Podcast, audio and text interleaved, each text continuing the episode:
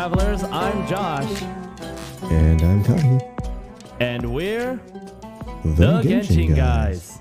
Welcome all. This podcast is for fans of Genshin Impact, the mobile game made by Hoyoverse, formerly known as MiHoYo. Here we talk about our opinions, experiences, and dreams about Genshin Impact. If you like our show, don't forget to subscribe on Apple Music, Spotify, or wherever you are listening to the podcast. So before we get started, Kahi, how are you doing today? Finally home after a long day at work. But I still have just enough energy for this live stream recap for 3.1 because holy deshret, there was a lot.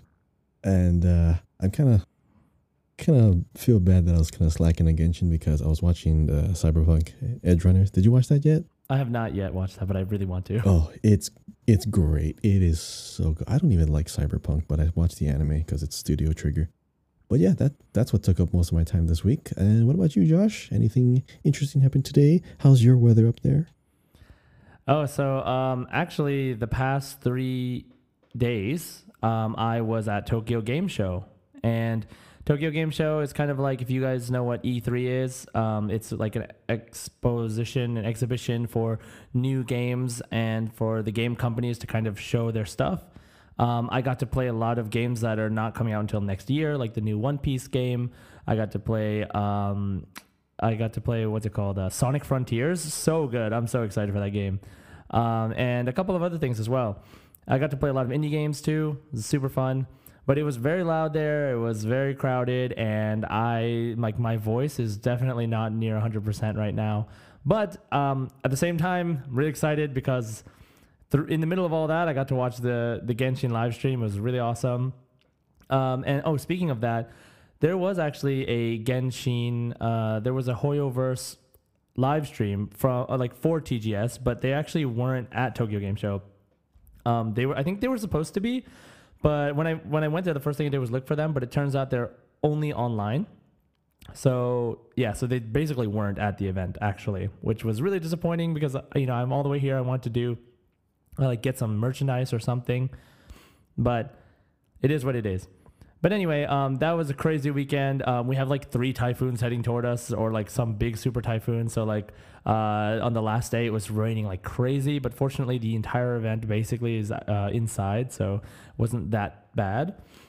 But um, yeah, had a really really fun time this weekend uh, at Tokyo Game Show. It's the first time that they've done it live in person as an event and not online for the past three years. And I went to the one three years ago, so it was really nice to uh, to be able to go again. But uh, yeah, that's been my week.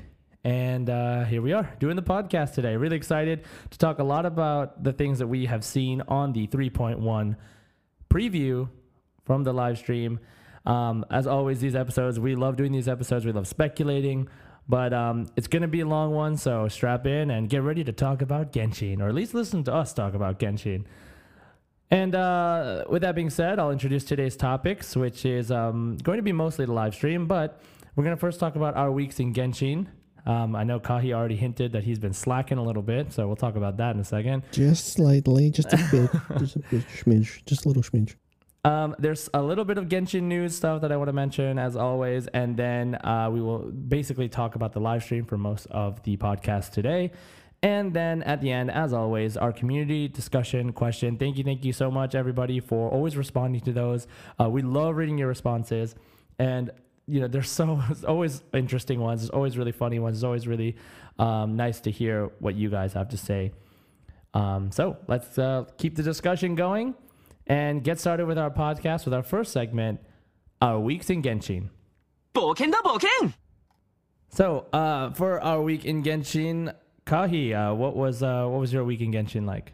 Well, following the live stream, I knew I had to start farming for some hydro artifacts. I thought, I honestly thought I would be farming for the the new set from the new domain with the dendro artifacts, where you can get like elemental mastery as well. But uh, turns out uh, I'm gonna be looking for a lot of hydro, so farming for that. Just throwing stuff into the artifact strong box at the alchemy table. But I've been kind of practicing with my Kokomi, Keqing, Sucrose and Mona team. I'm trying to I'm trying to have like a mage team, but I still need some kind of melee involved. And I'm finding a pretty interesting combo because Sucrose, when she does her burst, it knocks people up into the air. And what I can do with Keqing is use her skill, aim it up at the air, hit them midair, and I can still hit them with a diving attack or you know falling attack, which is great. It looks so cool, but just being able to do like Mona's ult into Keqing's burst, like back to back to back, and just have Sucrose just swirl everyone together and Kokomi just for a healer. It's actually turned out pretty fun. Um, but uh, any new teams on your teams? Any prepping that you're doing for the new characters?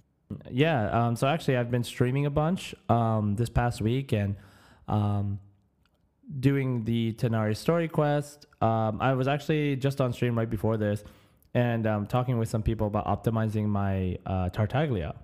And it's funny that because I also really, really am excited for Candace that um, I'm I'm doing the strongbox set for Tartaglia. So like I'll probably get a really good set, and if I get one that I can use on Candace, I might just like switch the set over to her. But um, but yeah, Childe is a really really Childe slash Tartaglia is like really really fun. Um, I've been like he was one of my first like main characters, and I just kind of wanted to buff him because um, I want to use like more Dendro Hydro combinations, especially if like Nilo becomes a, Nilou becomes a thing later, and um, you know just as we go forward. I don't. I, I've been trying to roll for Kokomi and Dori. Those are still the last two characters I don't have of all the characters in Genshin so far, and have not gotten either of them. And I'm about 40 pulls into her banner. Um, so if I lose the 50-50, I'll probably stop and I'll wait for um, uh, Cyno and Candace. But as of right now, I'm still going um, and have no luck yet. And um, as far as new teams, I was actually trying out Kazuha, Mona, Shenhe, and Aloy um, because I really wanted to do like a, a freeze comp that uh that like emphasizes like Aloy's Aloy that emphasizes Aloy. So like being able to like pull all the bombs and the enemies together into the bombs. Um, using Shenhe for the ice damage. Kazuha when he swirls ice, it also gets extra damage. Uh, Mona to freeze everyone, and for the damage buff before using Aloy's, uh, Aloy's elemental burst. So I was just trying to have fun. Like I, I really like using Aloy. There's just like you know she's not in a lot of teams, and I'm you know for for reasons, but um, you know whatever, have fun, right? Fun over meta. Hey, do you do you have Klee? I do no? have Klee. Did you try using Klee and Aloy? Because Klee leaves her little grenades and Aloy leaves her little ice grenades, and they fuse use Kazuha, I wonder Yeah, what the yeah, reaction's yeah, but look I don't like using Klee. I know, but it's like like Their skills are very similar? Her, um, yeah, and I thought about that too, especially about like using Jean and stuff for to pull things together. But, um, but like Klee is kind of clunky to me, like the way she attacks. So I Yeah, I don't I know. It- Yeah. yeah, it's like maybe there will be a comp where I will use it. I I did like messing with her when I first got her, like using Albedo. And like putting her on the platform, like in the trailer, and just like throwing bombs off of the platform. oh, that's really funny. hilarious. I love watching that little clip I, when I Right? first saw it.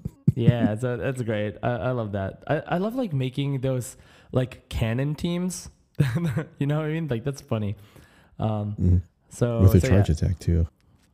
yeah, no, I mean like I mean like um like Albedo and Klee are canonically friends. You know, what I mean? Oh, like cannon! I thought you yeah, like yeah. like the wrong cannon. uh, cannon. Wrong cannon. Yeah, of course. glass cannon. Yeah, so so yeah, so that's that's been my week in Genshin. Um yeah, so uh, let's move on to the news and then live stream. We have so much to cover. Let's get started with Genshin news. Okay, quickly, our first news to cover is that Albedo, speaking of Albedo, had his, you know, quote unquote birthday. We know he's not like a, a person, but I guess it's a day that he was made, um, September 13. Um, and uh, that's that's the the only birthday that we had so far. And there's a bunch of events. I just want to remind everybody that there are a bunch of events going on, a lot of which are ending soon. Um, I don't even I don't even have all the names written down, but there's like three or four events going on simultaneously. Make sure to finish those, uh, like Cole's event and the one where you have to. Uh, man, I don't even remember. There, there's there's a couple of different events going on, so just just uh, don't forget about those. The um, and the next thing I wanted to mention was that besides the live stream, uh, there was a another stream the day after the live stream. For those of you that don't know, for Tokyo Game Show. Um, so that's where I went, where they were doing everything online. uh, at the Tokyo Game Show 2022 uh, Hoyoverse stream, they talked about uh, Genshin. A couple of the voice actors, the Japanese voice actors, were kind of reminiscing on their times playing Genshin and their favorite moments in the game, the story so far. And they also mentioned uh, the collabs, the collaborations that they're that Genshin is doing with several shops and brands in Japan specifically. So um, the uh, convenience store chain Lawson, they are doing a uh, like a Hu Tao and Yoimiya theme kind of collaboration, which is really great. Um, and uh, they're also doing a Sweets Paradise, uh, which is a little restaurant, like a sweets restaurant in uh, in Japan. They're doing a collaboration. Um, I'm actually going to that one uh, maybe once or twice because every week that they're doing the event is a different the week of a different character's birthday or they're at least celebrating a different character's birthday. So there's actually a reason to go multiple times if you want some of the different merchandise that you can buy there. There's a lot of cool genshin merch there. So um, if you live in japan uh, definitely worth checking it out and uh, there's also like a sort of perfume or cologne line i'm not too sure but uh, they're doing a collaboration as well. And the last thing that they mentioned was a bandai namco uh, collaboration where they have these like little plushies, and I think that they're meant for the either like the gachapon machines, like where you where you get a random item, like in like Akihabara and those places, um, and as well as like a what we call like the UFO catcher, the crane games. Um, so I think you can get those prizes there, and it, they were just announcing the collaboration. So because it was Tokyo Game Show and they had the Japanese voice actors, they were just announcing a lot of things that had to do with Genshin plus Japan. So really really cool. So look out for those things if you're interested if you're a collector. Uh, might be worth checking out online to see if uh, there's anything interesting that you would like and maybe you can arrange to get it from overseas. I'm not sure. But it is going on. They did announce it very recently. So whew, okay so that's the stuff that happened that's not part of the live stream which we're going to be talking about today and um, yeah so that is our genshin news for the week now let's get started with the live stream talk. So this talk is going to be uh, similar to the talks that we've done in the past. Um, but uh, I'm to let Kahi lead here. Kahi has chosen a bunch of different still frames from the trailer that he's going to describe and talk about. Um, and um, we're to talk about our speculations on these pictures. And of course, we don't know anything. We don't know the story ahead of now. But we love to talk about it. We love to guess and just, you know, be completely wrong or be totally right for no reason. Like, just have fun talking about the content that we're really excited for. And now that we have our long awaited desert coming to Sumeru to be finally be playable, um, there's so much. There was so much in this trailer. So if you haven't seen it yet, the live stream, I recommend that you pause right now. You go watch the either the whole live stream or just at least watch the uh, 3.1 patch preview trailer that's like a couple minutes long that shows uh, a little bit of the story, a little bit of the new characters, as well as the new environments. So, without further ado, Kahi, go ahead and get us started.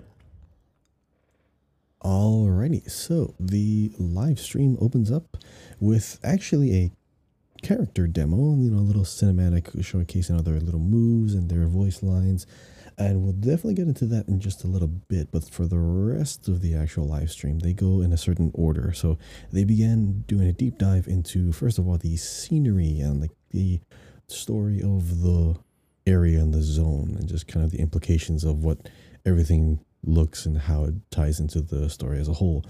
Now, to begin, they talked about design languages. I believe earlier when they were introducing Sumeru, they were talking about how Dendro itself, the element, has design languages like life and wisdom and, you know, energy and stuff like that. So the area, which is called the Deshret Desert, named after the Scarlet King Deshret, uh, the Deshret Desert has three design languages, and those three are death, which is, of course, the antithesis to life. And then the second one is mystery, and the third one is technology. So you can definitely tell that these things are going to be recurring themes. Everything you see in there has to relate to some of these at some point. Uh, even the local wildlife will kind of mimic these as well. So first thing we see in when they're introducing the area is a kind of an aerial shot above a mountain looking way off into the distance, and the central, you know, draw of the eye is going to be this uh, pyramid with a another like kind of diamond floating above it, with a inverted pyramid above that. So from a from this vantage point, we see that the pyramid is going to be visible at all times from pretty much everywhere in the zone, with exception to some you know cliffs that are like you can be on the other side. But it's like a big central part of this area. So that the the desert is again called the Deshret Desert. What I kind of like about this, and when they were talking about it, they actually sent their developers to a real desert for inspiration which which I gotta respect. It's like you can always do your research from sitting at your desk, just look. they stranded them there for one But it- week, right? uh, I, I don't know how they do it there, but I hope they went to a nice part of a desert. Uh, there's kind of like a lot of deserts they could have gone to, but hopefully it wasn't something that was in an unstable region. But they actually went to a desert, and I respect that. I like how they needed to get themselves immersed into it. Um, then the next one we have a picture of Aaru Village, A A R U. Um, of course, everyone's going to be like, "Oh, it's pronounced Aru or Aru." I don't. I, we just see two A's. Aaru Village. Um, it's kind of a hidden village in this kind of broken canyon with some. A lot of bridges are going to connect these broken up areas. Uh, of course, it doesn't look too developed. Um, this particular village, I think, is a lot bigger than we think. But um, one thing I noticed is that this seems to be like either building off of existing ruins or they're just kind of like makeshift buildings. But there does seem to be kind of a centralized pillar with most of the most of the buildings where I guess residential districts are, and then it does look like there are some uh some bigger buildings off to the side. So we have like the fourth picture here. Yeah, this is. It feels like they're still, of course, building. It's kind of like a safe haven for like some, not just refugees, but like travelers. And this, they did say specifically they have taken in many exiles from Sumeru and the academia. So this might be kind of like a neutral zone, neutral merchant trading route hub for anyone wandering throughout the desert. Um, some central buildings with some lookouts and some guards. It doesn't seem very heavily guarded, so maybe the guards are kind of like out in the desert, just ensuring people don't wander too close this way. So this seems to be like a non-aggressive area. Um, there is there is definitely one building in particular that kind of looks like it's the only one that has a guard at all. But there's like one bridge kind of leading to it, and this building's kind of big, and there's like two stairways to get to it, and it's kind of against this wall. Uh, I don't know about I don't know if this is like the best vantage point for it, but so something tells me like these buildings were either built off of another ancient civilization and then just kind of like you know re- remodeled it and just added to it. But um, yeah, this village seems pretty pretty nice, very quaint. Uh, what about you? Uh, what about you, Josh? Any what's your first impressions of this village? Uh, yeah, I mean, being a desert village, like it, having to kind of take advantage of the environment that they're in. Um, you know, they they they seem to have found an environment with some trees, um, and it's got you know these like the towering sort of like rock formations that provide some shade and shelter from any sort of uh, natural things like I guess like sandstorms and etc. Um, and the fact that it's like on this sort of like uh, like it's sort of like um, like suspended above like a big like abyss. Um, I think it's a lot easier to defend from like outsiders and enemies. Um, but but yeah, they, it looks like they just they really just tried to build what they could around around this structure, and it's pretty interesting because it kind of um, reminds me of Sumeru City, which is kind of like built around like a giant tree, and it's kind of like the opposite because it's in the desert, built around a giant rock. Um, so I think if you put those like two cities next to each other, um, they look really similar, but but yet you know they're in totally different environments. Um, but uh, yeah, I mean it's it's really really interesting. Yeah, they did talk about having this persistent theme of opposites when they went into this whole 3.0 patch in the first place, like how Sumeru was going to be the luscious, you know, very well developed, very rich environment, and then we have desert where everything dies.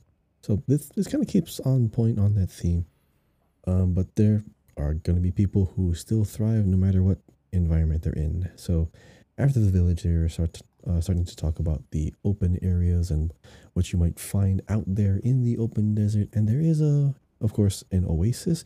I don't know if this is the only oasis, but there may be more. One interesting thing I noticed about the oasis, like the picture they showed of like an overhead view of the water. I mean, of course, very very shallow, but there's a fishing spot. So I'm not sure how the fish got there. But yes, there are definitely going to be some things you can fish out of the water. You can tell by these circular ripples that indicate that, hey, you can go there and interact with your fishing pole. It'd be kind of weird to have like a fishing pole vendor or some, some kind of fish vendor around here. But uh, it would be pretty interesting to see what you could fish out of it. But I just wanted to point that out.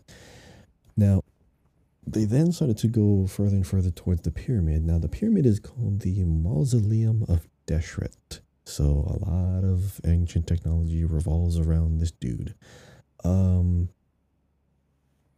and just to just to recap about it, Deshret and Rukkhadevata, their clash created the desert. I believe that's what their folklore or their ancient history texts were talking about. So, of course, they're gonna make the biggest thing in this in this desert going to be dedicated to him. Um, the Deshret Mausoleum, you can definitely go into it, obviously, but there's a lot around it first. There's a lot of puzzles, a lot of mini games, and they said they made extensive use of the miniscape structure, loosely meaning that there's you know mini puzzles all around the pyramid. Now, I kind of like these because they, it just, it's going to fill that emptiness around the pyramid, not just hey, take this one path to the pyramid and everything cool is in the pyramid no, there's actually cool stuff around it and, of course, below the surface too. They have a lot of mechanics, uh, a lot of mechanisms to activate. One thing that I thought was interesting uh, is that they have this floating game. They have like, you know, sandglass time trial. Just hit all the sandglasses and then you, you pass. But they have this thing called Transparent Ruins Challenge. Uh, Josh, do you see that, the slide that I'm on right now? The Transparent Ruins where you're kind of like running. Yeah, yeah, I remember that air. part in the video. It was really, really interesting first thing I noticed was what's below. Okay, if you fail this, do you just drop down below, or is that just art and you just fall to your doom? But can you just go down there intentionally? I mean, you should, because there's like cool stuff down there. there's like a whole like hallway and a whole doorway to like another room down below the challenge you're supposed to be on. So I, I kind of want to intentionally fail the tri- uh, the challenge just to go down there. Um, but there's like a chest at the end of it, so I'm assuming you have to have characters that can move quickly um, and then they pull out in the demo. They pull out uh, Sayu and then just use her ability, just r- spin right across it. Yeah, I remember that's pretty that. funny. Like you have to have a character that has like a speed boost, or like Mona or Ayaka, whoever.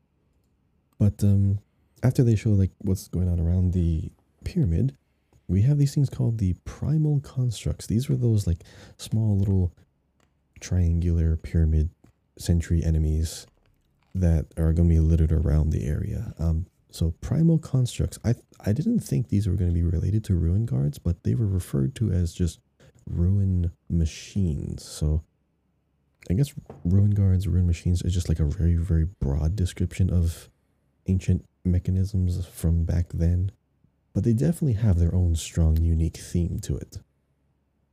I don't know if they're related to all the other ruin guards we've ever seen up to this point. There is, of course, that giant um, malfunction. Well, not malfunction. That giant downed ancient ruin guard. That huge one that's in that one canyon, kind of a little while ago, and it's just arm extended, like it was chasing something. It's just it's just there.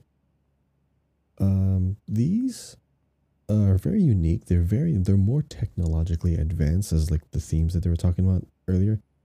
And then there, there's a picture of like their idle animation they have like this hollow screen that they kind of are looking at or inspecting.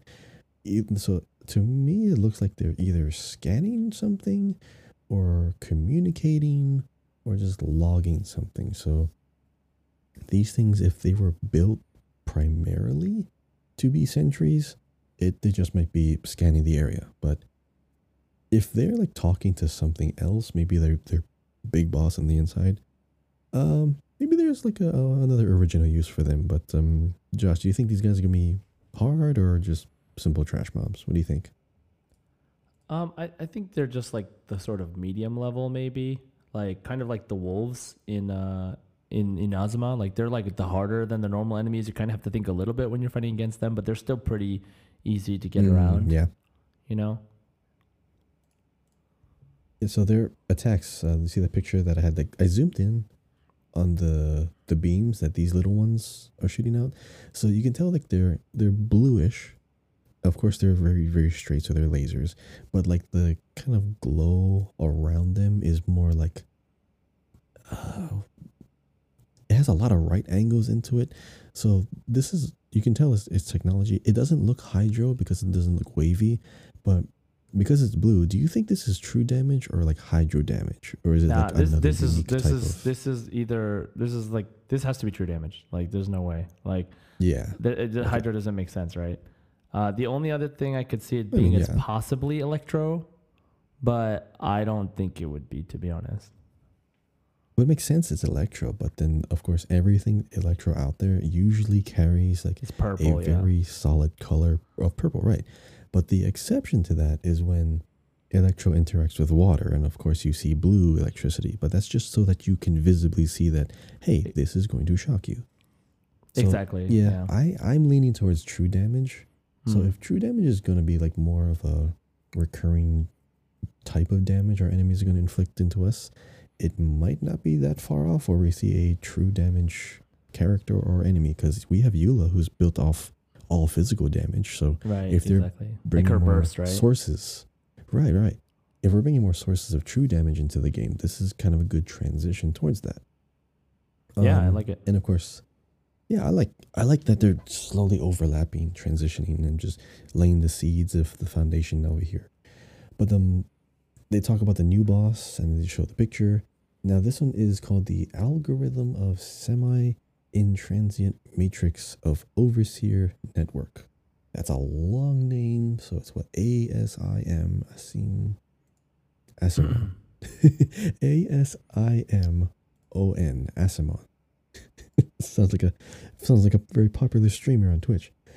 Um, description is a perpetual motion device from an ancient civilization. It governs the many ruined machines that are scattered throughout the desert. So this is the thing that's controlling all those little guys outside, and still seems to carry the will of its lonely ruler. So the reason why that phrase kind of hangs in my head is because the will of the lone its lonely ruler. Is it does it refer to a lonely ruler that exists now or like No, the this is the king, dude. He's talking Okay, about so the king. Deshret. All right, so right. It's guarding his his to tomb, right? So yeah but but to identify him now to regard king Deshret as the lonely ruler that's the first time he's ever been referred to that i don't i don't remember hearing any other person call him like this It- and it's, it's not like it's a in quotations either but seems to carry the will of its lonely ruler i don't know what that implies really but was king Deshret kind of just a solitary person was was he ruling with an iron fist and no one was around him? Did he not have a council, or how did he rule? How did he govern? Maybe maybe it's referring to the fact that his tomb is so far away in the desert and it's kind of isolated. I mean, yeah, yeah, it could be that too. I Yeah. mean, that makes sense. like it's lonely I just thought now It's interesting to give him this title. Yeah, yeah, yeah. Uh, well, yeah, that makes sense. I guess. Okay. I just thought, mm, is that a story thing or no? Hey man, it's okay. Looking too into it is your thing, so keep going. I, I know. I love speculating. I love spitballing. It's great. Uh, they show off the attacks. Um, the attacks are flashy. I like it, but it seems like very projected. Like, like in like in WoW or in Final Fantasy. It's like, hey, big area. Step outside the area. Okay, cool. Um, but here's a cool fun mechanic that I thought was interesting. Um, the core, unlike a lot of the other hypostasis bosses, where the core is exposed, now you can attack. Oh, you have an opening. Um, the core disappears just entirely. It goes off the field. You cannot attack it. It just straight up disappears. And you just defeat parts of the boss all at once or like at a time. I think that's actually pretty cool because it feels like you are making progress towards killing the boss rather than, oh, you attack the core. If you don't get enough damage and you don't attack all the other pieces, it heals. Like I just like slowly making progress, not just letting something happen and they just, oh, I didn't heal this one thing. I don't want this boss to heal like the other hypostasis Oh my god, please. because like, please no. I just that's just Yeah. it's annoying, especially for like the people who haven't really built up a lot of their teams. Because even we we're in a a patch where Dendro is the focus, so a lot of people's teams have shifted, and now if mm-hmm. they're not as leveled up, they got to keep switching, finding better team compositions just for this one boss. Well, I'm glad they gave remember, us those ten teams. Yeah, re- remember like that. Uh, most of those bosses that that heal like that, um, like they like to stop them from healing. You have to make sure that you're type matching the element, like the opposite element. It's not really like about like how much DPS you can do in a short amount of time. Like well, um, the the other ones, yeah, I, I know what you're saying. Like the, you have to have Hydro to like apply, Right. like get rid of like a, a pyro shield. But there's that one in the um the Dragonspine, the the cryo hypostasis. You have to like Mhm. run around, use a charge attack, and shoot it into the middle. Otherwise, it just heals. It's just Right. I, I don't Yeah, like but- undoing yeah. like all of your DPS up into that point. Yeah, true. I mean, yeah, like the I mean the deep undoing your DPS up to that point is like what healing is, right? But um like I would say that if you're playing the boss right, even if your team isn't up to snuff on DPS, as long as you make sure that you are doing the mechanics, the boss won't heal. Does that make sense? So it doesn't really like like it shouldn't Right, right. like you don't need to have you can have a level 1 character run from like run to each of those things and charge attack it and send it back and then he won't heal like it doesn't your level doesn't matter like it's more about making sure that you have the right team to fight against this boss and that you are actually using doing the boss's mechanics so i think it's okay like that it's been like that but i but i also uh, think that you know on those times where you're not like either 100% paying attention or whatever like when, when you when it does reset and you aren't up to snuff then like you're right you lose a lot of time and it doesn't feel good so, you know, I would just like them to have some other kind of variety. Like maybe he gets a shield or something instead of like he heals his health. Like you know, something that doesn't make you feel like you started over. Um, so that could be a thing. Also, did you notice like the he's using the lasers too? Maybe he's using true damage. This boss uses those lasers Wait, hold on. as the same as the. oh yeah, yeah, because they're they have the same technology. yeah, exactly. Yeah, I mean, you can you can kind of tell like there's a unifying theme between these little constructs. But um, you know, when they first were talking about the, oh the core goes invisible, I thought, oh, do you have to find them? Like you have to find them and then just that's your DPS window. But no, it just you cannot attack it. Uh, Hmm. that was kind of a that's kind of a bummer. But uh, the next thing they show is the wildlife, and they show the this thing is adorable, the desert sumpter beast. Um, so they look like they can carry uh, a lot of they can carry a lot of luggage. There's one that looks like it has like you know a little roof so you can ride on the back. This other one's carrying some logs. There is a hilichurl behind this one, so I don't know if it's just non-aggressive or it belongs to the hilichurls because I know sumpter beasts are used by the people in the forest in Sumeru, but I don't think we saw anyone in the desert using a sumpter beast. So I could still be wrong. This kind, it kind of looks like they're the sumpter beast is carrying supplies from hilichurls, Yeah, it looks like it just straight up it works for could be someone Hilichurls. else.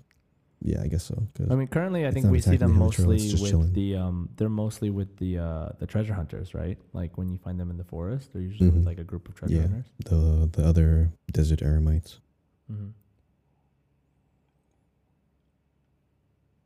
So next picture we have the vultures. Now the vultures is this the thing that was flying when it was when this whole thing started, when this whole live stream showed this area? Because we saw that that big red bird in the sky. I thought it was a dragon just straight up, Oh, maybe. Yeah, I didn't. Even it could just be a- It could just straight up be just this vulture. yeah. I hope it's a dragon. I'm pretty sure Dvalin's is the only really- dragon we'll see probably for a long time. Eh, I mean, who knows? Who knows? It could there could be more than one dragon in the world. Wait, I'm pretty sure Dvalin is actually part of. Okay, nah, I mean I'll look into it later, but the, these vultures they're pretty big. They might roll in packs. They might swarm in packs. So they could be like the flying wolves.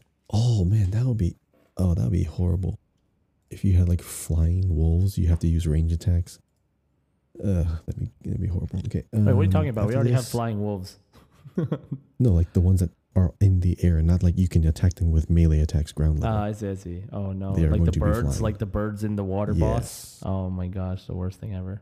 uh, the specters. The tiny specters are even more annoying because they're just small and just slowly, gradually going out of your reach. And you know that's partially Oh, why God, I'm a they're Yoimiya main, and I that I love archers Oh, because I yeah. don't have to deal with Mhm. like this stuff. Like, Not wrong. That's a solid team comp, and they're good for short, I mean, close range and long range. But the scorpions, I mean, you don't even know when they're going to pop up because they can actually come out from the sand on the ground. I don't know if there's any indicator that, hey, there's something here. Uh, because what are the. There are some. What are those hydro. Oh, not, what are those dendro slimes? The one that just hide on the ground, but you can see their leaves on the head. those are just What are they? Do you know what they're called? Oh, just dangerous slimes. Okay, I thought Yeah. that had a specific name, but I don't know if these scorpions that can just pop out of the sand will have any kind of visual indicator saying, "Hey, there's an enemy here." I kind of don't want them to have that because it is a better surprise when you're in like the middle of the desert, in the middle of a puzzle, and then just, just scorpion appears out of nowhere. I think They're- that's they're- better. They're be probably. funny. That sounds so terrible though. like it sounds like the first time it it'll be to. funny, but then after that it'll just be annoying. You know what I mean? Like maybe the Yeah, first time you see so. it, like it's like that. But Mhm. I think that it's gonna have like some sort of like, um, like the sand is moving kind of like thing, and then like it'll just pop Or yeah, up, like dar- like or like its tail sticks dirt. out Yeah. or something like that. Like tail sticks out first, and then bah.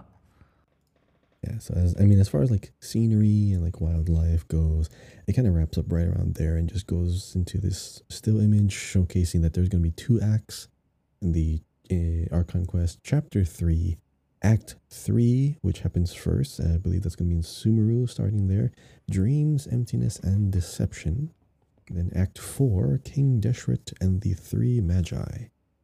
Um, Dreams, Emptiness, and Deception. I believe that's when Dottore and Scaramouche should be making their appearances because Act 4 seems to be very hyper focused on the desert and what's out there. Dude, So can you say Scaramouche again? what? Scaramouche? Scaramouche. Scaramouche. Scaramouche. I don't know, just the the way you said it had so much like so much flair. oh yeah, Scaramouche. Dottore and a Scaramouche. Scaramouche. okay, I anyway, like to sorry. nah, you're good.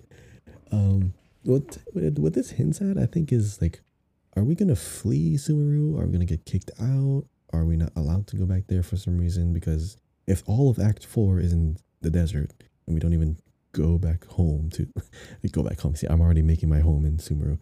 Uh, yeah, the ending of Act Three might be a pretty pretty big detail, or maybe even a cliffhanger. But Act Four the three magi do you think we've met them or seen them already or they're just talking about something else um, I have a feeling that they're talking about uh, King Deshret uh, and the two um, archons, maybe. No, no, King Deshret and the three magi. So the so, Yeah, so the four people. archon is one of the magi. I feel like. Hmm. okay Yeah, like Wow, and maybe okay, so is the other one. two? I don't know. And then like maybe Scaramouche is the other one. I don't know.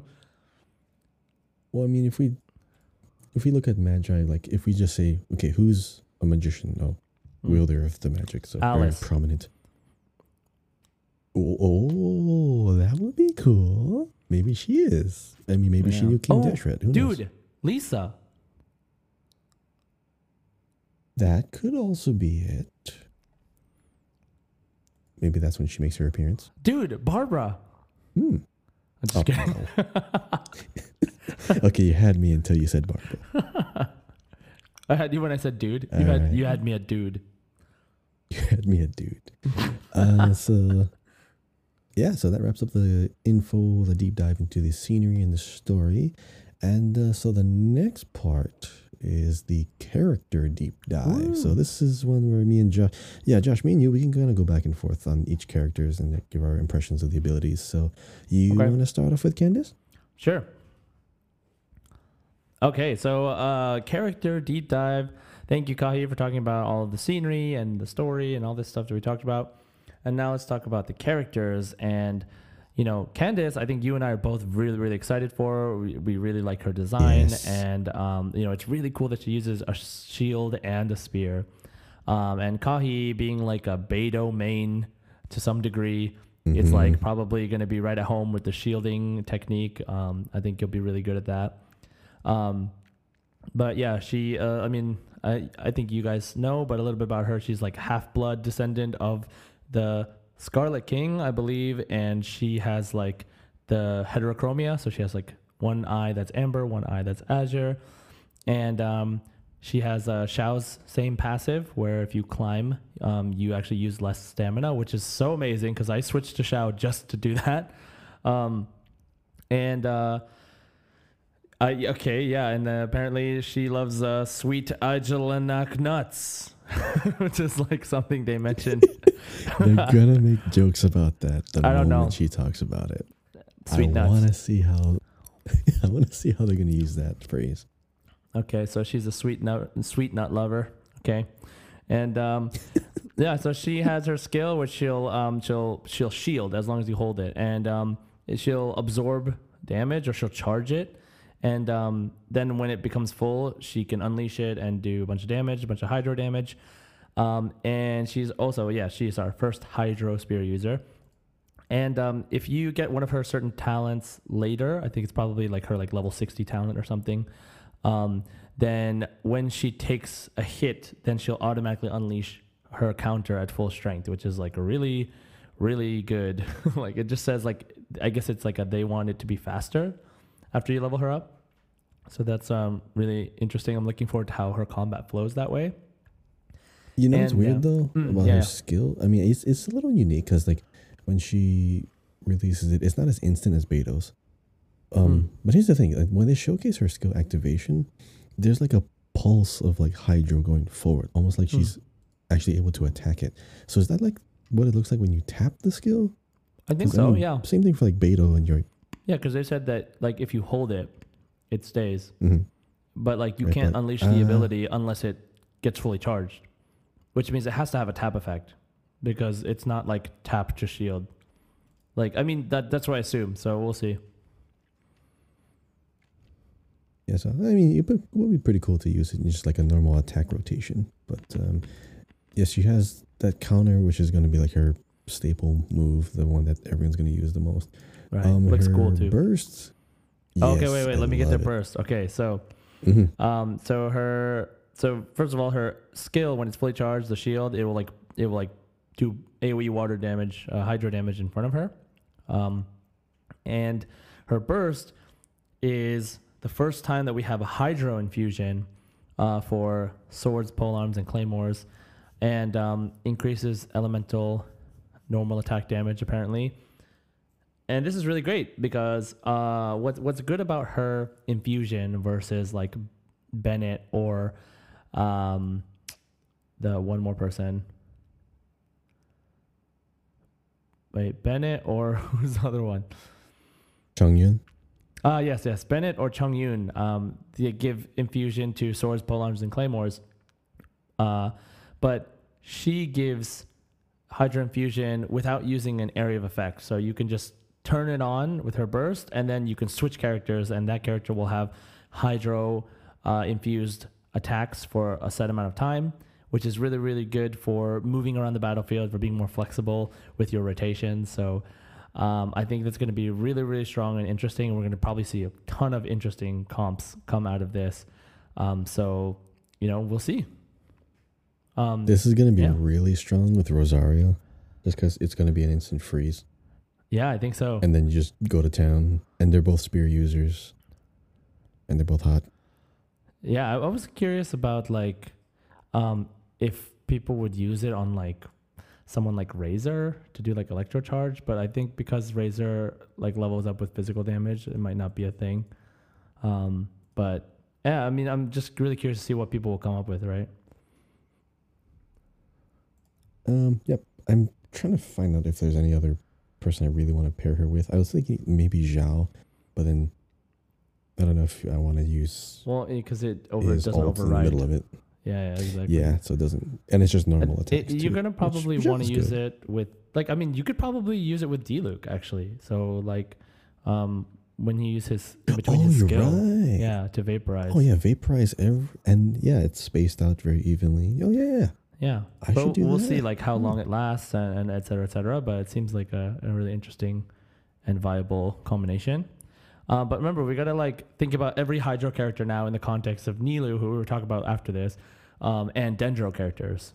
Um, so, uh, yeah, like I'm really curious to see what kind of teams will come from that, as well as like in the future, what what kind of like Dendro that other characters will provide. Like, we only have three Dendro characters right now, and uh, there's just so many possibilities for what kind of moves we can get in the future and what kind of comps we'll have. Wait, you mean two? Wait, two now, one coming, right? Well, we have later? two, and we have we have two, and we have Traveler, who is like Oh, considered, t- oh, right, right. yeah, who's considered like a decent Dendro character. So uh, I'll just count him. yeah, Yeah. actually pretty good. So um, all right, can you uh, talk to us about Cyno? All right, so Cyno is a the general Mahamatra. So for those of you who didn't uh, didn't look into the word, Mahamatra is a kind of like peacekeeper sheriff kind of role uh, in in like a society. Uh, this in Cyno in particular, of course, he has his broad sense of well, not broad, but maybe like a more simpler sense of justice. The more I read about his character, I sort of I swear he is literally the Xiao of the desert. Because I mean he's like very like uptight. He has like a very serious attitude. He's just very like goal oriented. He, he's very serious about his work. Um, but he has his quirky sides too. He in particular is known for making bad jokes and having to explain them when no one laughs. So maybe that's gonna be like how we meet him for the first time for like super, super awkward meeting. That'd be funny. Um, he's also an avid card gamer. Uh, I believe this is gonna be because there's a card game getting introduced into the game later on. I'm so we'll excited talk for about that. in just a little bit. It looks pretty cool. It's still early in iteration, which they admitted to, so they're still gonna add more onto that. I like It's that just beautiful. Also, kind of getting caked into the lore as well. It's not just, hey, there's a separate thing on the side, but no, it's they're aware of the game, just like how the the even the mini game events they're they're aware of it. Um, now this is an interesting fact. He avoids, you know, knowledge or like learning new information because he's he's seen what craving knowledge, especially ancient knowledge, can do to people. Um, he was, of course, known as not known as, but he was known to be students with Lisa, so they were classmates. They learned alongside each other and understood why Lisa had to go back to Mondstadt because yeah, he they were noticing people were kind of getting carried away with other knowledge. But however, he still upholds upholds academia rules. So he he needs to have a goal in order to have like a reason to kind of do what he does. Because as a person who is a Mahamatra, there has to be some kind of moral framework or rules and laws that they're adhering to in order to fight and keep those rules in play. Um, he's now currently suspicious of the sages. He's not really following them, but of upholds, you know, rules and laws. So that's kind of how his personality is. Um, as far as like his character bonus, he when he's on an expedition, he'll get bonus rewards. So if it's more than twenty hours, he is going to give you, you know, extra fruit or extra pine cones or extra nuts. Who knows? Um, and then he is going to be the first one that has an extra story quest throughout 3.1. He and I believe Nilou are going to have their own story quest. Eh, it's kind of sad that Candace doesn't get hers, but what are you going to do? She's a four star. But but you know what that Um, means, yeah. right? She'll get a hangout. Ooh, that might be better. Yeah, but Well, actually, I actually it would have been that. nice if she had her own story, but yeah, yeah, true, true. But actually, yeah, actually, you might be right because we can, we actually can find out more because you have more dialogue paths. And you get, you Right. get those close ups. But uh, yeah, Josh, you want to go into the abilities? for Cyno's abilities, right? So he has um, some really, really interesting and unique new mechanics. Um, so he has like a sort of Xiao's ish, like hop and dash, like electro slice thing as his elemental skill. But then when he bursts, it's similar to Razor, where he kind of uh, takes on like this wolf. Um, he has like a wolf spirit take over him, sort of. And um, it's a little different from Razor, where Razor is also attacking while the wolf spirit is attacking with him. But in this case, Cyno actually gets taken over by the wolf, and so he doesn't have physical damage. He just attacks with Electro, um, and he gets an increase in Elemental Mastery. Um, has a lot of range. Uh, we don't know exactly how this will work yet, as per the official as per the official live stream. But um, if you, you know, there's a couple of interesting things which we don't know all the. I don't know all the details yet. Wait, actually, I don't know if you know the details, Kahi. But uh, okay, Kahi, Kahi, let me. If you know the details, correct me if I'm wrong. But if you use his skill during burst, um, then it extends the duration of the burst. Is that correct? I believe that's what they said. Yeah, but but they did have subtitles being translated from Chinese language, so it there could be some kind of specifics that got crossed up and lost in translation. But that's what I that's what I read. Okay. Using the skill during the burst will extend the duration by a bit. Okay, so we'll look that up a little bit later. Um, but uh, as far as his burst form has this really interesting new mechanic. While he's in burst form, um, when you're fighting, there will occasionally be like a uh, an like Egyptian looking eye that appears on the screen, like a golden eye that covers your whole screen and puts the middle of your screen. Uh, it puts Razor at the middle of your screen with like a big golden ring around him.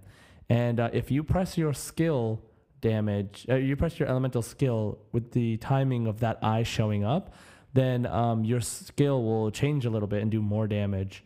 Um, it'll be a bigger AOE with extra, extra like electric blade wave things, and uh, it's really interesting to have that kind of mechanic. It's it's sort of similar to like Raiden having this like mechanic where uh, her skill is always present on the screen, but it's a little different in that, um, like I don't know, it, it, it takes up your whole screen and demands your focus. Like if you if you can do this, then you get rewarded for it. And so, I'm really curious how how that's actually going to feel when you're playing. Is it going to be like does it feel like it's going to get in the way? Is it going to be annoying? Is it going to be too bright for some people? Because Electro is already really bright, and then having this like golden eye might be a little bit too much for effects on the screen.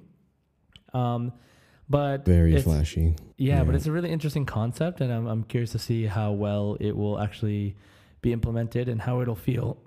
excuse me, and how it will feel in game. So, yeah, so his skill similar to Xiao's Electro, but then his burst is, um, you know, gets full Electro damage, but then has this like these interesting mechanics with the eye, as well as like the extending duration of his burst supposedly with his skill. So we'll see how that works out in the future when we get to try him. You know what I just realized about Cyno? What's that? he's he's also a little similar to Raiden Shogun because both of their electro bursts have things that are themed around an eye or like a vision or like piercing through a dimension of reality. Right. So I don't know if like that's something unique to Electro because no, I don't think any other burst or alt or skill like looks like how Electro does this. Like, I mean, Raiden Shogun's like Yeah. Electro slashes appear out of like thin air from a, a, apparently like through some kind of dimension. Same thing for with Cyno. Like his abilities and his slashes like are calling forth an eye through your vision on your screen and are kind of like ripping through reality in a way. So Yeah, it's like kind of fourth wall breaking. unique. Yeah, it's, Um, it's unique to to Electro. It's funny you mentioned that he's like Raiden Shogun because I just remember that I saw like the Gotcha Gamer video that he talked about the closest character to Cyno right now would not actually be uh, Razor, but it would be Raiden Shogun because they kind of Mhm, like I agree. once once you activate their burst, then that, that you got to be selfish and you just got to they have to be on the field. Like they're the ones on the field. They got to do all the damage, and so you kind of set up your whole team around that in making sure that when you're ready to do your burst, like you have every all the support you need. And so, um, Well, just yeah, like so- Xiao, yeah, so like Xiao too, exactly. So Animo like be these like pure pure DPS uh, play style where you have to be a little bit selfish with the uh, amount of time they spend on the field. So yeah, we'll see like what kind of interesting comps come out of this. But um, Well, lastly, would you like to talk about Nilou or Kahi? Yeah. So Nilou of all these three characters, I mean, I I definitely gonna roll for Candace, but Nilou is probably the m- most unique of the bunch because they also said that she has specific buffs if you have other kinds of like elements in your team. Um, so for Nilou, um, she only has three basic attacks first of all, but it does make sense when you look at her her skill and her kit. Um, and before we go on, she uh, her character bonus is she can cook extra stamina foods, so you might need more stamina with her. But oddly enough, her attacks don't consume a lot of stamina. So she has a sword dance skill, and this has a lot of variation to it. So when you activate the skill, it of course immediately does an attack and gives you like a stack, like a little glowing dot above your head, kind of like um oh my goodness, I already forgot his name. What was that the character, the wind character? Uh, what was the Anemo character that punches? Uh, Hazo? Hazel, right? So I already, I already forgot about Hazel because we left him far behind. Just went right into Sumeru. How So dare you? Um, I'm sorry, but yeah, you have these little visual stack markers. So you cast the skill, you get one stack. You do two basic attacks, which are now like hydro infused, and you get a total of three. When you have three, if you do another normal attack, you will send like a big hydro blade wave like forward. That and that counts as a sword dance being performed. So of course her skill, her descriptions is gonna say that kind of damage is a sword skill or this is a skill damage. Now, when you have three stacks, if you press the skill ability button again, you'll instead do I think two like spinning attacks overhead and it's you know just more melee damage, but you kind of like lunge forward. So both of them will have some sort of you know range going forward, going after characters, but her attacks have like a really wide reach. So it's not just like a melee character. She could potentially be hitting characters in the air. Um, but the way the reason why I like I like this kind of you know system, you can you can change how you attack midway through your attacks. Like you know, I don't just do normal attacks and then when I'm done with my normal attacks, then do the skill. I can weave it in and out, like normal attack, skill, maybe some more normals, then a skill, or the skill going right into the other skill, and you just you're doing a dance. I like animations like that. I like combat that feels like a dance. Like, you know, you played um, Assassin's Creed Brotherhood. Did you ever play any of the Assassin's Creed games? Yes, I have actually. Yeah. So what I like is that you can still do like you know your basic attacks, but like your skill changes based on like how you counter or skill basis. Your skill changes or your attacks change based on what kind of weapon you have right now. So it's still you're still doing the same kind of basic input, but you can change it up midway through. I mean that's probably a bad example. I know there's other kind of fighting games where you can do all kinds of variation, but my, my point is it's very fluid. It's it's like a it's a dance. You can go like whatever kind of combos that you want with this kind of character without having to switch. So you, you feel like you're switching between characters while maintaining the same character. Right, you, you basically if you just have have- like more freedom in comboing your abilities and your normal Yes. attacks and chaining them together, as opposed to like Mm-hmm. attack, attack, attack, or attack, attack, charge, attack, and then skill, and then the rinse and repeat. It's like you can choose based on the Mhm. situation, which gives you more freedom, which makes you feel uh, more engaged in the battle sometimes. So yeah, I think that's really really cool that they're experimenting with this kind of playstyle. And where it gets even more interesting is yeah, when you cast your skill after you use three stacks, after using that extra skill, you now get a Hydro Aura that applies Hydro to nearby enemies. It doesn't attack, but it applies the element. So you can already start prepping, you know, a swap out kill, uh, character animation with other elemental damage and just start doing more damage after you're done with your whole string of attacks.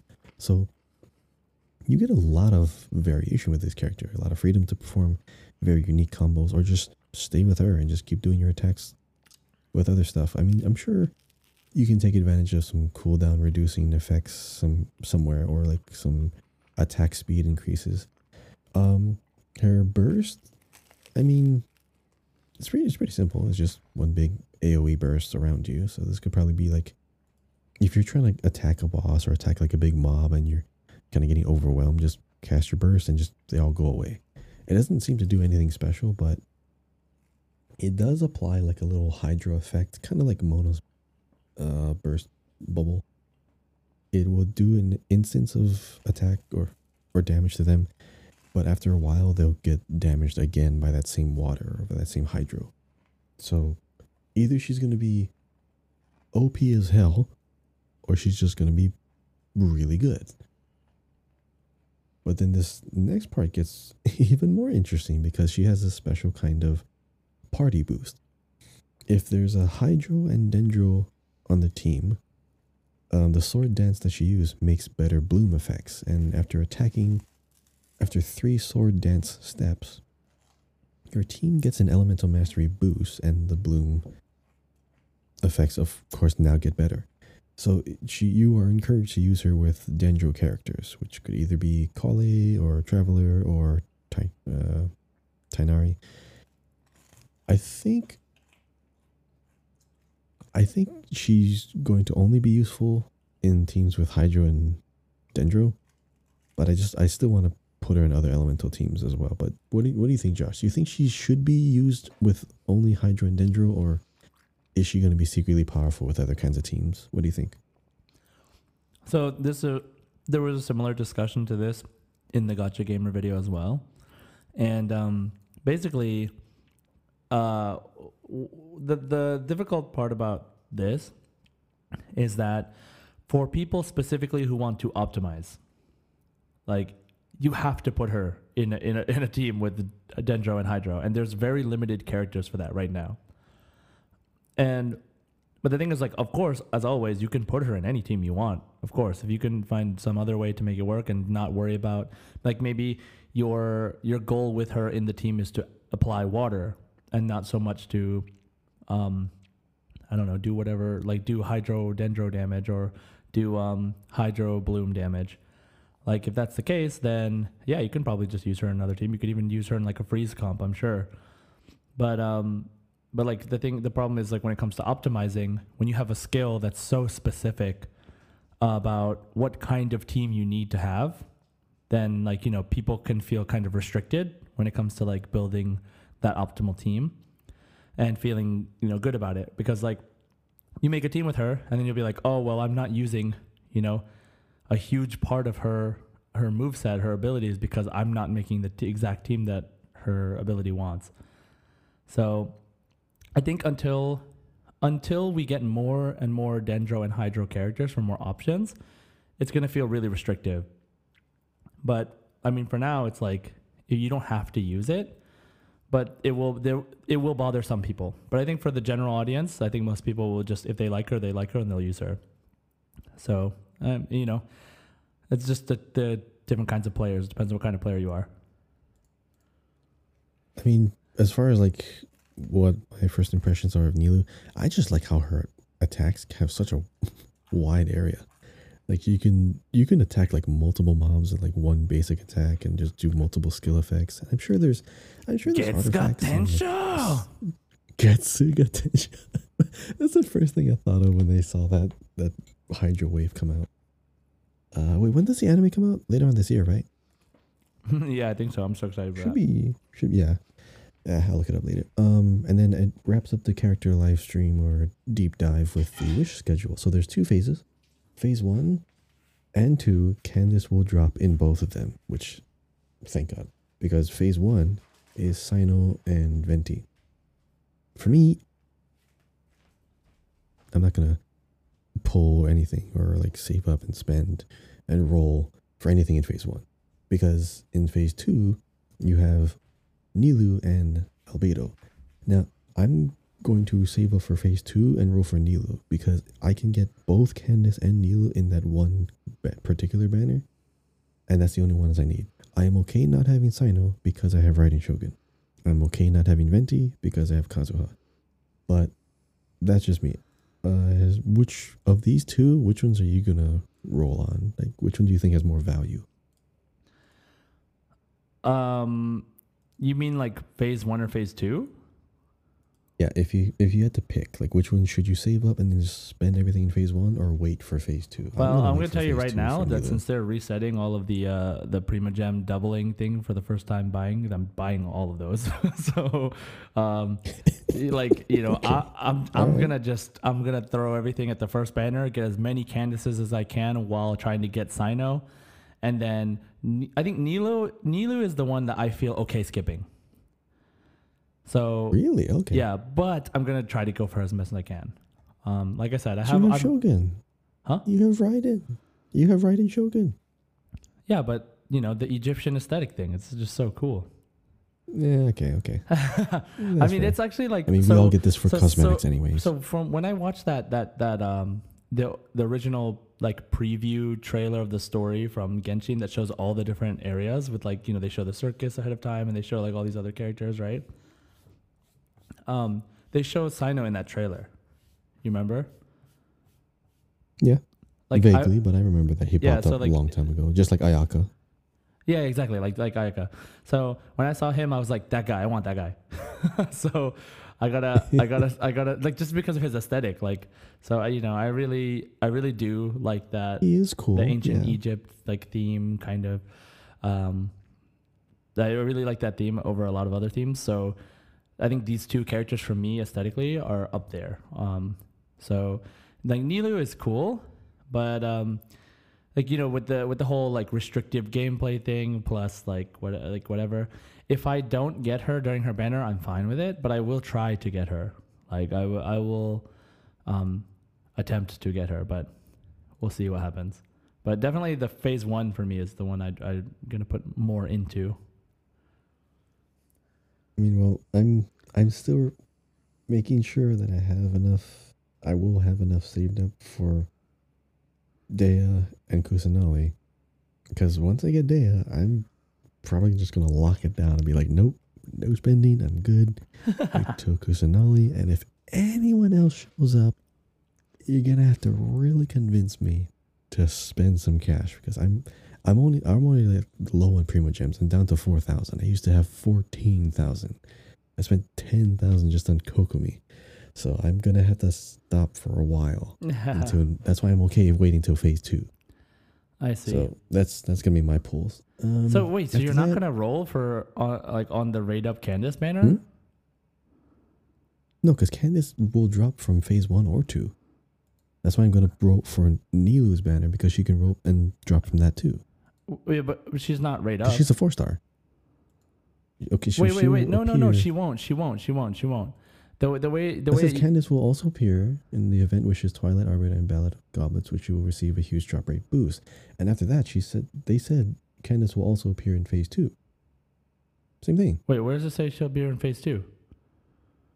Okay, it was it's not in the picture itself, but it was in like the subtitle captions on the Oh, YouTube okay. If- if it says video. If it's just She she'll show in up phase in two, both phases. then great. Okay, fine, sure. Yeah, so that's why I'm saving up for phase two Nilou, so I can get Candace and Nilou in from one banner. I see. I see. I, Okay, don't want to roll for a Cyno if I only wanted Candace. that that that makes sense. Wait, do you have Venti? No, because I have Kazuha. Yeah, that's a valid point. Okay, you may continue. Okay. All right. The last part is the new weapons. So there's two five stars. Now, the first one, Key of Khaj-Nisut.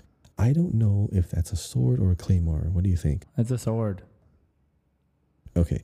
because The- it's the a reason why I thought it was a claymore. It's for Nilou.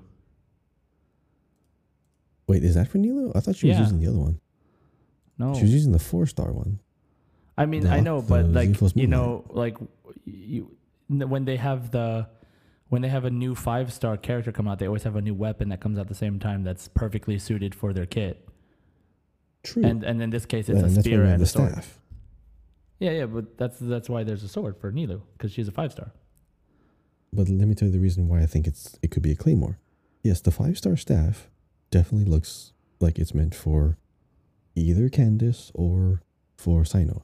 But in the the promotional animation for uh, for Genshin Impact for Sumeru, remember that that short little 2D animation where they had like um Cyno was fighting Alhaitham and then Dehya comes in and has like a claymore in hand? Right? It looks like this. So like, okay. Well, well, it's, it's. I'm just gonna tell this you. could it's, be a, it's a sword. Uh, okay, okay, okay. I will believe it, but I'm like, so what's Dehya's weapon Yeah. gonna look like then? Is it gonna be totally unique? Because yeah, why five not? star. I mean, they have her, her They have- weapon like too. like look at these two weapons. They look they look similar in theme, but like the one on the left is like Mhm. just not like uh like uh what what is it what do they say uh the proportions are not a great sword proportion. Does that make sense? Right, but it it's still kind of at a you don't know the scale exactly because even on the next page, like the four the four star weapons, you have a sword and you have Hmm. the claymore right next to it. And be, their their physical size in the picture is the same, but it's just zoomed in or out. We don't know. The Makai the Makhaira Aquamarine in the middle, that's the claymore. And then the thinner sword, the Xiphos' Moonlight, is the sword. I see. Okay, so, So- that's that's what's confusing you. Yeah, because I don't know what their what their scale is. Because when you look at the handle on the aquamarine, that's a claymore. It's around the same length as the sword. Well, I mean, it's I'm- not a I'm it's kind of not confused. it's not a guaranteed, but ever but without fail up until now, they always release five stars with uh, a weapon suited for them on the same banner. So you roll for the Mhm. character and roll for the weapon. So if Yep. uh, if the if, you know the two characters coming out are sword user and spear user, then you can guarantee that these are this is a sword and a spear, basically. Like the, Hmm, it like okay, yeah, without fail up until now. That it's, makes it's sense, never yeah. not been like that. So. Okay. Um, but like the new, I like Um, the new, I like the moonlight and aquamarine aesthetically. Like I really like Yeah, that aesthetic heck a lot. oh, I love. I hope the aquamarine's gonna be good on Beidou, just because Mm. I wish I'm I'm using like the. Uh, the what is it the one I, I forget the name i'm using the claymore that you can craft from inazuma because it gives you energy recharge Oh, I haven't and crafted just any of the new ones. like ones. using her aura. Yeah, I haven't either because I'm saving up for the next weapons coming out, and I've already have like some four or five star weapons that don't have any users on them right now because I can't find a good team with them. Uh, Yeah, those are the wishes. Those are the characters. Those are the weapons. After that, they kind of start wrapping up with a few other extra announcements, and uh, we have the Mondstadt mini games, which also have some cool little story, uh, story progression, story plot uh, thickenings, if you want to call it. Um, Josh, you want to talk about those? The the Mondstadt events.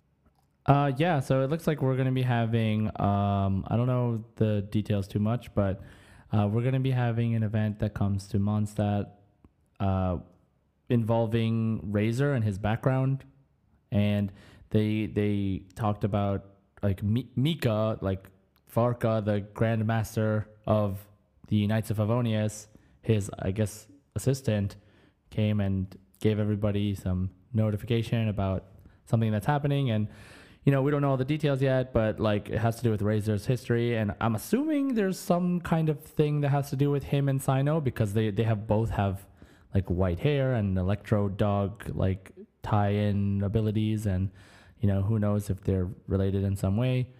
But it sounds like varka knows his parents and um, we have a bunch of different events that just give you primogems. There's like logging events. There is um, there's hyakunin ikki is coming back wind chaser event is coming back and something called star seekers sojourn. And uh, yeah so these are all some events that are going to be there are some returning events and then there was a brand new story event. So make sure you don't miss it because you know that these events do not come back uh, as of right now. So uh, it should be and, and always has some kind of really interesting story so of the backgrounds of some of the characters. So definitely don't miss it.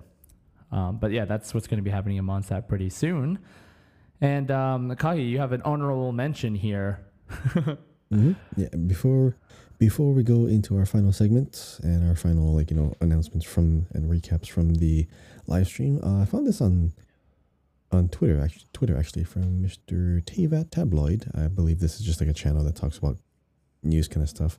Um, Ellen from the Mondstadt Daily Commissions, the one that we had to go and show her how to defeat all the training dummies in one hit. the wannabe knight Um, she's actually yeah, the wannabe knight. She actually is wearing full on knight armor now. So she most likely got a promotion or actually got a position as as a knight, which is pretty cool. let's just Uh, hope the that it's not them this at a time. reusing the character model Oh god, I hope not. I really hope not. That'd be kind of embarrassing. They're like, hey, we haven't used this character I model in a long want time. it. I want it to be actually her, because if we Me meet too, her me too. during that time, and one of, one of the reasons why I also wanted to bring this up, um, I know you didn't do any of the hangouts, but in the hangouts, Noel is one of the few that actually gets like multiple story hangouts. Everyone else just kind of gets like one kind of string of stories that you can go to. Noel gets a lot, so she has a, she gets a lot of attention because she's the first four star character that you could ever roll for. So she has kind of a sentimental or yeah, she's very sentimental to me because she's like the first good healer that I liked. And her whole thing is studying to become a full fledged knight because she's still technically not a knight. She has the armor and everything, but she's still doing menial tasks like what a maid normally does. So she she doesn't really consider herself to be that important. But I just I hope that she also comes comes back in this, even though we didn't see her at all. I'm probably gonna use her for the just for the these little events going on. yeah, why not? And uh yeah, why not? I mean, since we're going back to Mondstadt, might as well bring everyone back too. All right, and Yeah. after that, uh, did you want to share the really important announcement they made after this? Yes, super, super important announcement, which to those of you who saw the live stream, I'm sure you saw it. Um, and I know some people don't know who this is, so I will explain. But there is officially announced a Genshin anime collaboration with Ufotable, the really, really renowned anime studio, the same studio that made the Fate series, same studio that makes the Demon Slayer series. Um, and they are a very, very high quality animation studio, and it's very, very exciting. You can tell just from the preview that the animation is going to be incredibly good.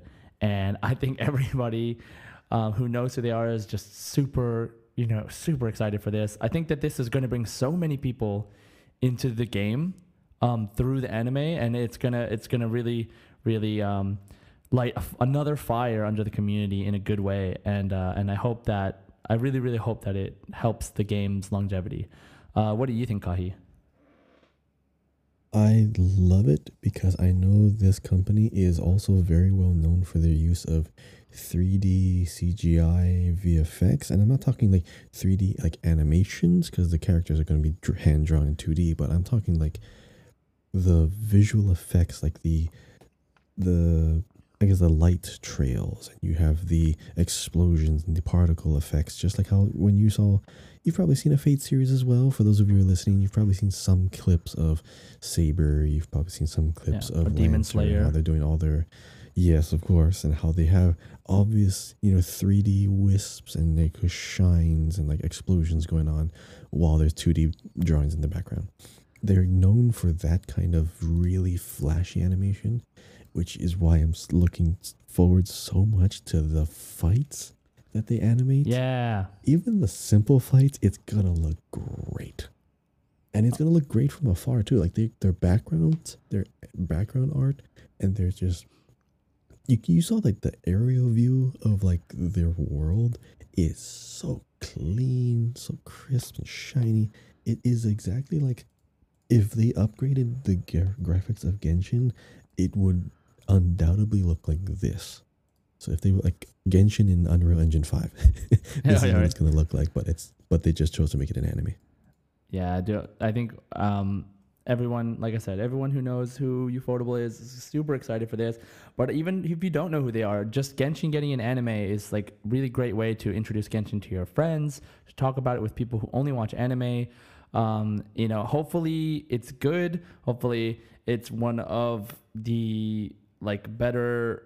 Not only is it like a better representation of the game itself, but one of the better animes that comes out that season. That way, it can it can gain some popularity, and I think uh, I think we're all really excited for it. So let's, you know, I, I think uh, I mean it'll definitely come out next year at some point, but um, well, we'll see. We'll see how it goes. But let's continue to support this game.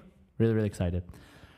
Now, um, let's go into our community question. That was that was everything that we have for the uh, the live stream. Uh, you know, if you have any opinions on the live stream, let us know. Comment on our podcast. Send us a tweet at Genshin Guys Pod on Twitter.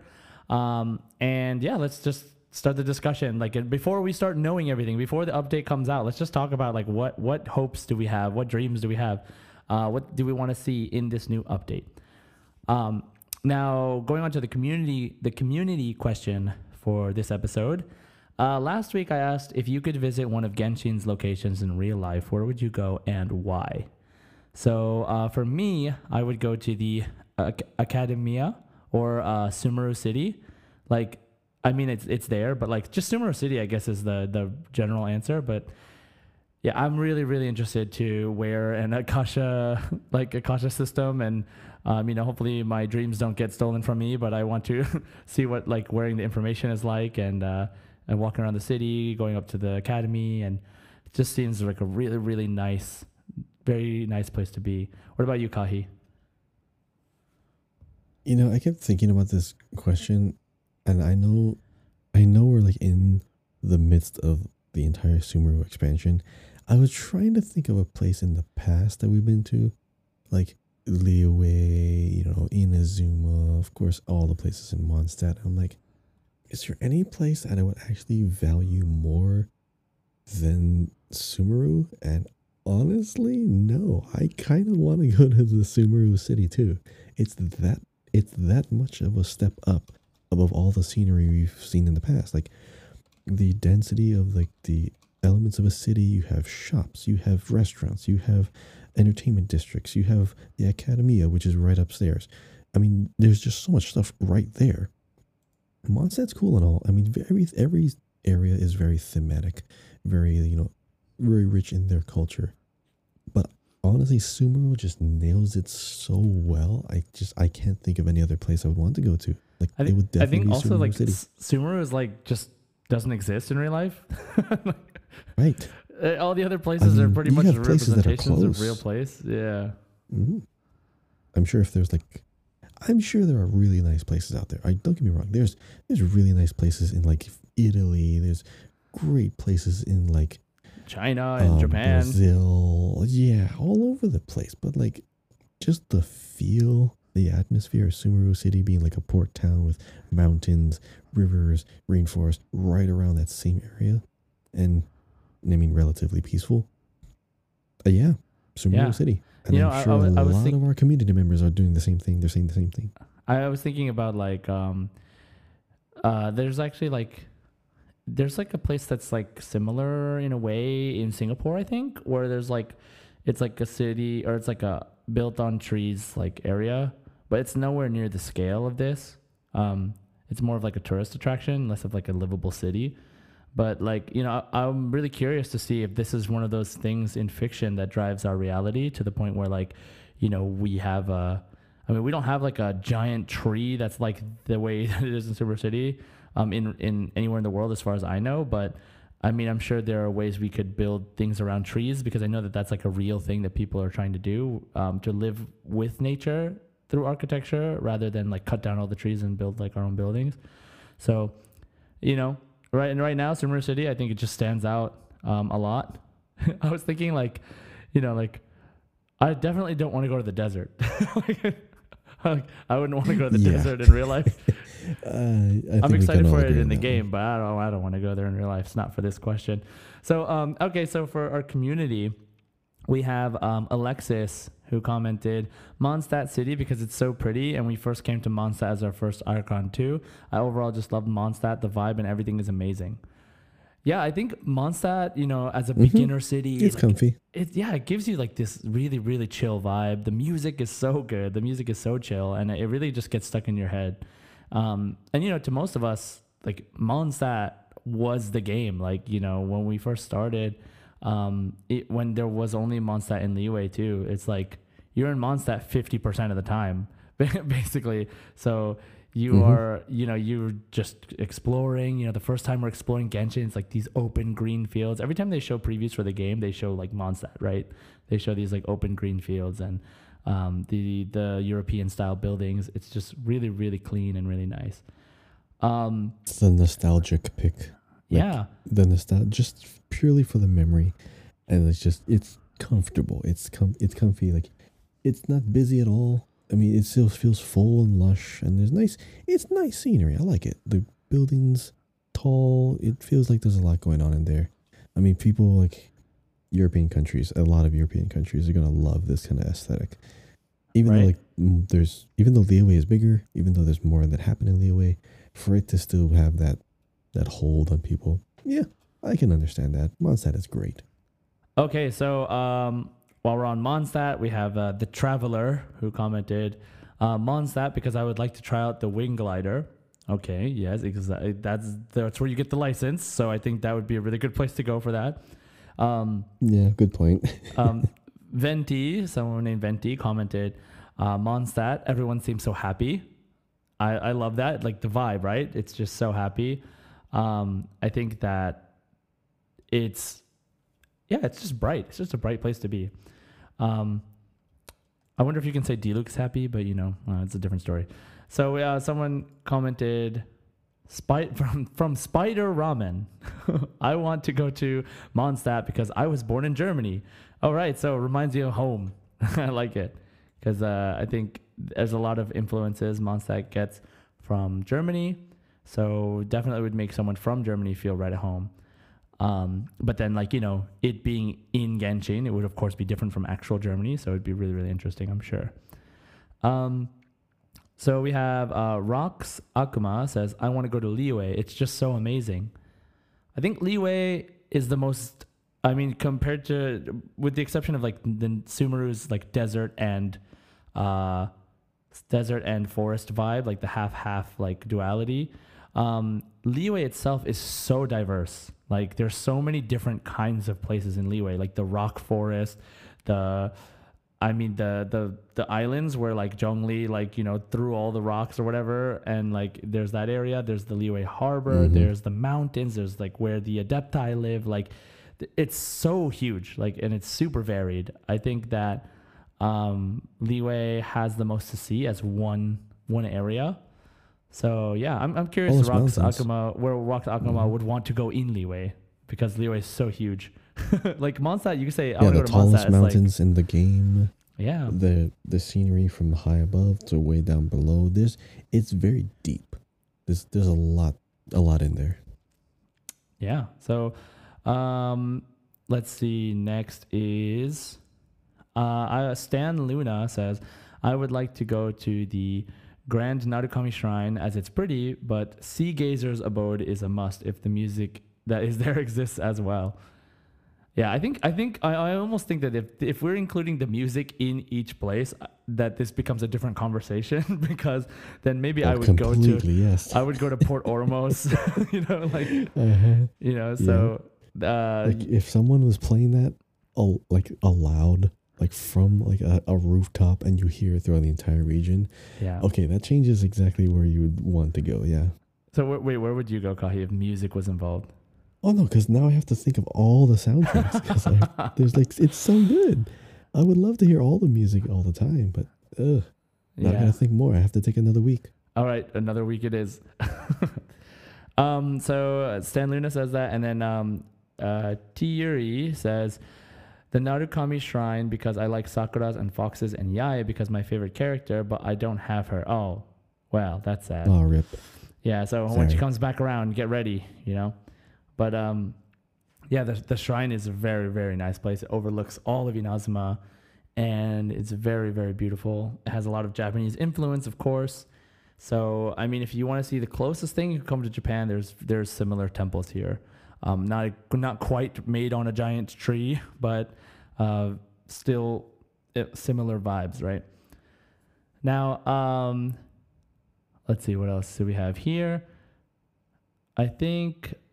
Oh, okay. did we get one have, from our old friend pimzo oh yeah, so we have Pimzo Balto, Sumeru hey, City. what's up pimzo Sumeru City, no competition. Food looks delicious. The music is superb, and I simply love the atmosphere. As always, thanks, Pimzo. Great, great comment. Sumeru City, we are right there with you. Sumeru City is definitely on the top of the list for us. And put your name in bold just so that you know just so that you know I see. Yeah, I always see this particular person in the comments. So thank you for your continued Yeah. support, Pimzo. Yeah, thanks, Pimzo. And uh, lastly, Sam says, in the mountains next to Storm Terror's lair, there is an old bell hanging from a post in a peaceful little grove. It's also my wishing spot, and that's where I got C1 Ganyu one pull after getting her. Okay, that's a good reason. you want to visit there, like That- that, spot. like that that's reason. great. I love that. Because Um, you have a personal memory to that spot. And it's unique and it's your spot. No one else is gonna get there. That's like saying I have a very specific spot to watch the fireworks. No one knows. And then you go there in the anime and everyone's there. this is your spot. So Right. Sam, I'll give this to you. I have not found that spot. I don't think I want to because I feel like nah, this is I'll let that guy have it. That that's that's a great one, Sam. Thanks for sharing that. Um, I'm now kind of uh, inclined to like just just find it and just to know where it is in the mountains next to Storm lair. An old bell. Okay, so check it out later. and um, all right, so that's that's uh, all the responses we have today. Thank you everyone for answering the community question. Uh, yeah, I mean, visiting Genshin's locations in real life, super super interesting concept. Um, and you know, maybe once we've unlocked a couple more areas, you know, maybe once we get to Khaenri'ah or not Khaenri'ah, uh, Celestia, or we get to like the uh, Snezhnaya, like Fontaine. maybe we'll ask uh, again uh, which locations would you visit. Um, but for now, we do have a new community question for you. Which uh, Kahi, would you like to take it away? Yeah, this is going to be more of like a poll, I guess, but I just want to see like how many people think how many people think it's going to go in a certain direction. So, regarding the the anime, the live I was about to say live action anime. There's too many. It's in, it's infecting me. So, regarding the anime that we're finally getting, do you think this is the question now? Do you think the Genshin Impact anime is going to be canon or non-canon? What do you think? Will the anime retell the game story up till now, like highlights, or it actually says something about what's going on in the actual game, or is it going to be a completely unique story using elements and themes and characters from the game? What do you think? Canon? No canon? Is it game inspired, or will this inspire the game? I'm, I'm curious. All right, so that's our community question for next week.